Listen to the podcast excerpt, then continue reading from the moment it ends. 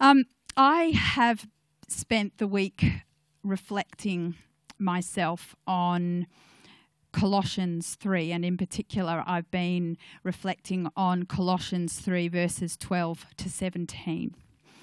And I have a few things that I would love to share with you this evening from that passage of Scripture. But I just really felt that before I did that, I would just like to give you five minutes or so to actually read through. There are two scriptures on there, one is for a bit later, but for the Colossians 3 12 to 17, to actually just spend a moment quietly reflecting on that passage of scripture yourself one way to meditate on that is to read it through a couple of times, to ask the Holy Spirit if there's anything in particular, any phrases or verses that He really is wanting to highlight to you this evening. Because actually, for all of us, what He has to say to us is the most important thing. So I just thought I'd give you five minutes or so just to read through that passage, and then I will share with you a few things that God's put on my heart to do with that. So I'm just going to read out loud for you now Colossians 3, verses 12 to 17. And then we'll just unpack a few things together.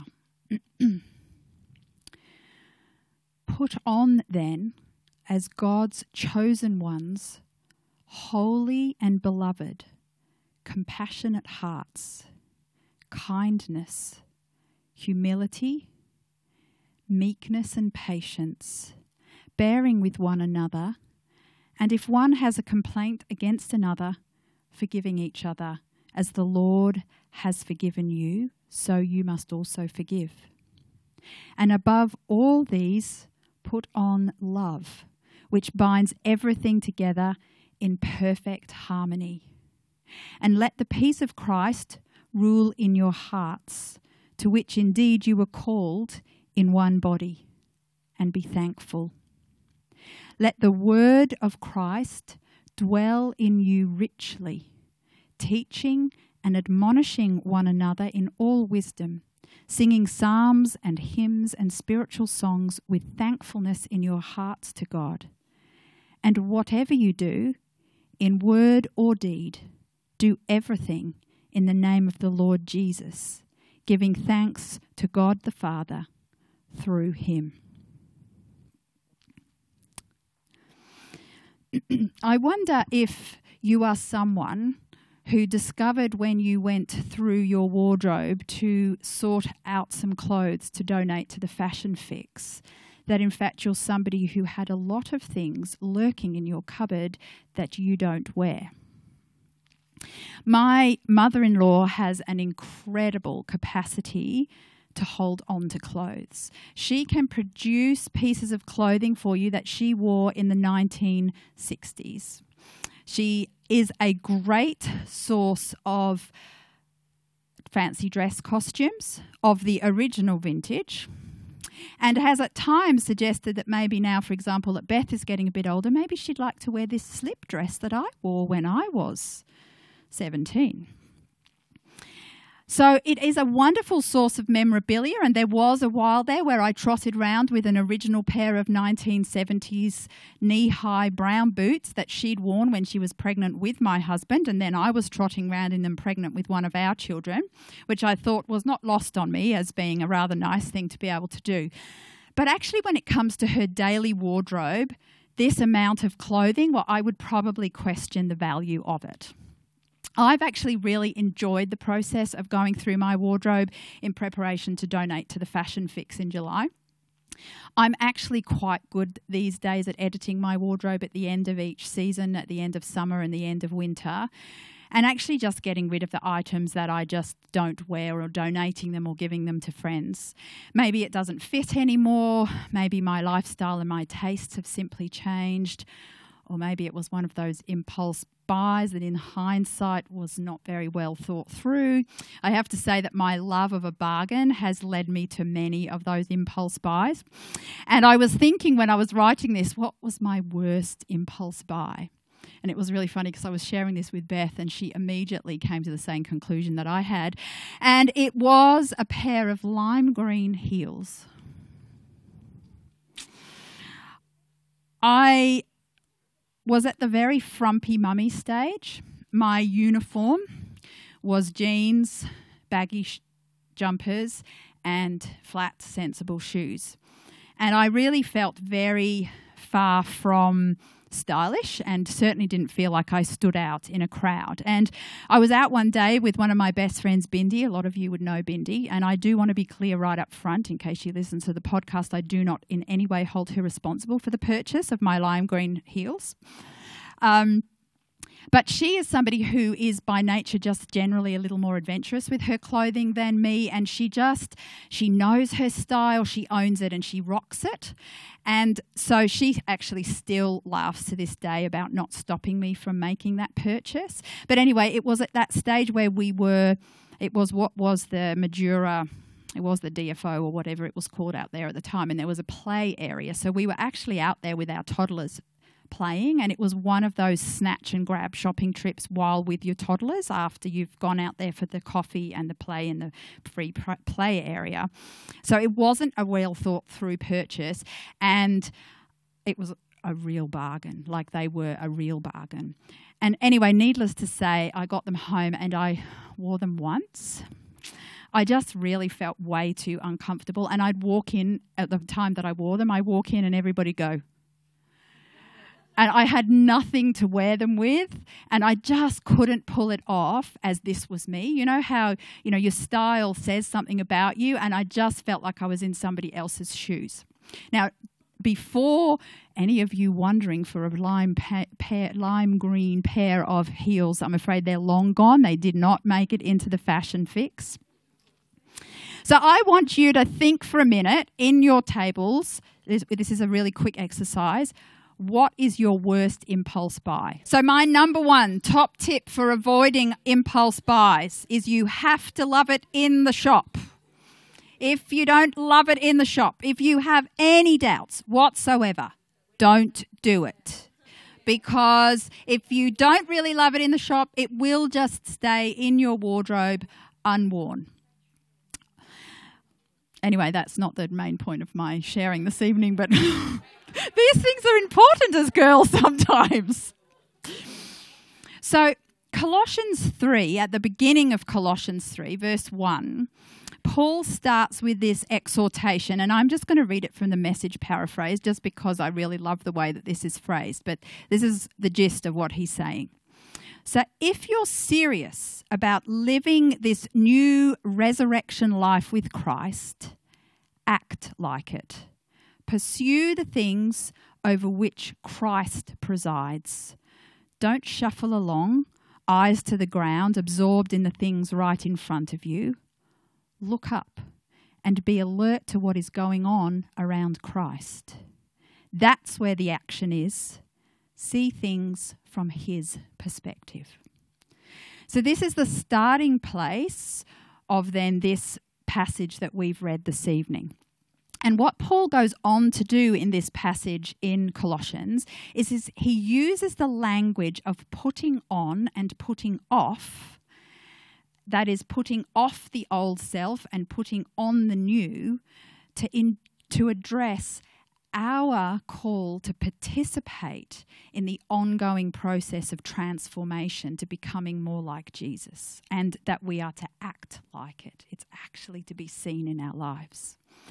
So, Paul actually, by this putting off and putting on, is actually exhorting us to do a major wardrobe edit and to consider what we are wearing, metaphorically speaking. Clothing definitely does a lot to express our personality, doesn't it? And so, definitely, there are different seasons of your life where you might wear different things, partly because of practicality, partly because um, our tastes change. Um, but what we wear is obvious to people. And, you know, you can often know people by, oh, I know that person just loves to wear scarves. Or, I mean, I had Debbie say to me this evening, oh, did that top come from Big W? I said, yeah, it's one of my birthday presents. And she said, because I saw it and I looked at it and I thought, that is Catherine's colour. So, and, and I matched the notes. Do you notice that? Yeah. That wasn't deliberate. Um, but actually, you know, you get a good feel for people that you know and what looks good on people. So we get an idea from clothing, I think, but you can tell a little bit about people's personalities anyway. So what we wear is obvious to people, and whether it's right or wrong, we actually do notice what people wear, and we sometimes will make assessments about people based on what they wear. Um, and I've no idea what people thought about my lime green heels because they didn't come out very long to actually get assessed. But, but you know, if you're going for a job interview, you want to look smart because you want, again, you're not hoping that people don't make a judgment of whether you should get the job or not just simply based on what you're wearing, but you do actually want to present yourself in a good way. And so, really, with this idea of putting on and putting off, Paul is saying that just like our clothing is noticeable, our behavior and our character is noticeable to people as to whether we are more like Jesus or not. And we actually, in this idea of putting off and putting on, it demonstrates to us that we do actually have a responsibility in the process. Just like I choose and have responsibility for what I put on me in terms of clothing or take off, I've actually got some responsibility in terms of building and growing in my character and in the outward expression of that through my behavior and my actions. But not only are we called to this responsibility to make choices about what we put off and put on, but actually we have been provided with the whole full makeover package deal. I love how the message puts Colossians 12 to 14. I'll read it to you. It says this. So, this is the message paraphrase of Colossians 3, verses 12 to 14. So, chosen by God for this new life of love, dress in the wardrobe God picked out for you compassion, kindness, humility, quiet strength, discipline. Be even tempered, content with second place, quick to forgive an offence. Forgive as quickly and completely as the Master forgave you and regardless of what else you put on, wear love. It's your basic, all purpose garment. Never be without it. I just love the description of that. That we are to dress in the wardrobe that God picked out for us. And I can absolutely guarantee you that the wardrobe He has picked out for us, we will feel fabulous and it will fit perfectly no impulse buying. So we have been provided with a new wardrobe of garments, but it's no good to us if they are just still hanging in the cupboard, cluttering up amongst our old clothing. And imagine who of us, if we were treated to the full deal makeover package with a completely new wardrobe, would leave the complete that was that was chosen for our style and we felt fabulous in. Who of us, if we were treated to that, thousands and thousands of dollars worth of makeover, would leave that hanging in the cupboard and keep wearing our old stuff? We wouldn't. And so, this is what Paul is saying. You have been provided with a whole new wardrobe of garments. Put off the old, do a wardrobe edit, and put on the new. Now, obviously, I'm not suggesting that our transformation is merely based on our outward appearance or on our behavior. We are transformed from the inside out and that is the role of the Holy Spirit in our lives. But we do have a responsibility to participate and to respond and submit ourselves to the will of God and to what He has made provision for us in.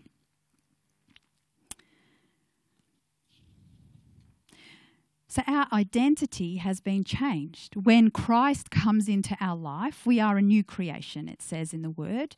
The old has gone and the new has come. We are regenerated, is what the Bible says. We're no longer bound by sin, we're not a slave to it in any way. We actually have the provision made for us to live free from sin and from its penalty and destruction but it's by the process of renewal and transformation, the editing of our wardrobe, if you like, that we are called to bring our thinking, our mind, our will, and our emotions into line with the Word of God and to actually put on our new identity as belonging to Christ and being hidden with Him. That's how Colossians describes it that, that we belong to Him and we're hidden in Him now. We are to put off the old self and we are to put on Christ. And that provision has been made for us. So, as a part of this process, when I was reading through Colossians, I just picked out five things that Paul exhorts us to do. I'm not going to flesh those out in any particularly big way, just really mention them. But these are the five things that I picked out that he says we're to do as a part of this transformation process. We're to set our mind on things above. We're to let the peace of Christ rule our hearts. And this is all about this mind, will, and emotions. If you listen to each of these things, it's tackling that need for the renewal of our mind, will, and emotions. So set our minds on things above. Let the peace of Christ rule in our hearts. Be thankful. Let the word of Christ dwell in us. And teach, admonish, and encourage one another in our process of transformation. That we are to actually get alongside one another. Surprise, surprise, we are supposed to walk out our process of transformation and renewal in community. That's God's way. And so I might say, Jan, I love how you and Simon are just clothed with love for the children in Kenya and the way that you have put what God has asked you guys to do into action, clothed with His love. Judy, I love the way that you have clothed yourself or uh, put on compassion, the compassion that God gripped your heart with, both when the team shared and then you traveled overseas to see the disparity between what people don't have and how much overabundance that we have here, and how you allowed yourself to be clothed in compassion to actually meet the needs of the poor in a practical way. We are meant to encourage, exhort.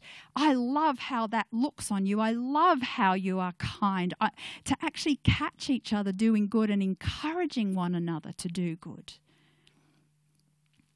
And so I've been doing quite a lot of thinking. I, I, mean, I've shared with you this year about my passion that as a community of women, we would really be championing one another, that we would actually find a way to do life together where we're reinforcing each other and encouraging each other to run in our own lanes because we're all called to different things, but to actually cheer each other on in that and to stir one another up to love and good works, as Hebrews 10 says. And so I've been asking, well, how do we grow together as a community of women who put on or who are clothed in love and the garments of heaven. How do we encourage one another? A bit like in the natural, we might go out on a shopping trip with a good friend and say, Oh, I love that on you. Yep, definitely get that. How do we do that in the spiritual to encourage one another to be clothed in the garments of heaven? And so I actually have just come up with three threats that I think as women undermine us as a community. And they're things that I want to encourage us to put off and then three strengths that I think enhance and build us that we are to put on. They all begin with C. And you will get a little sheet that has them on them because I actually want us to have some time talking together as we finish. So, so we are to put off comparisons. We are to put off criticism and we are to put off competitiveness. I've chosen not to elaborate on these. I think as women, if we're all honest, we have both struggled with comparison, criticism, and competitiveness in directing it towards others, and we've also struggled with that being directed towards us. I don't think I need to flesh that out anymore. I think we all know that that is a pitfall for us as women. So we are to put off those things And instead, we are to put on connection. We are to put on celebrating each other. And we are to put on collaboration, working together, serving together, walking life together,